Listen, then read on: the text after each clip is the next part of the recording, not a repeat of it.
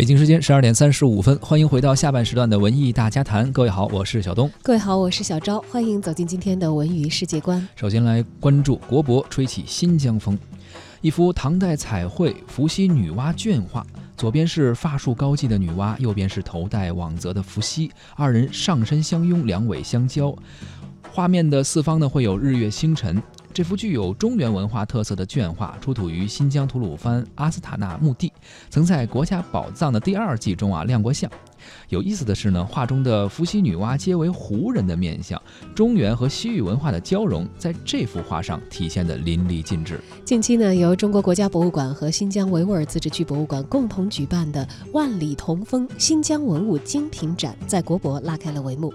展览汇集从先秦一直到宋元时期的一百九十一件精品文物，包括陶器、金属器、纺织品、木器、纸制品、佛造像和玻璃器等等。通过一件件有故事的文物，反映新疆地区灿烂的历史文化，实证新疆自古以来就与内地的文化相通，命运相连。这次展览呈现了新疆近年考古发现和文物修复的部分成果。展品当中有国家一级文物近四十件，有的文物呢是首次走出新疆维吾尔自治区博物馆。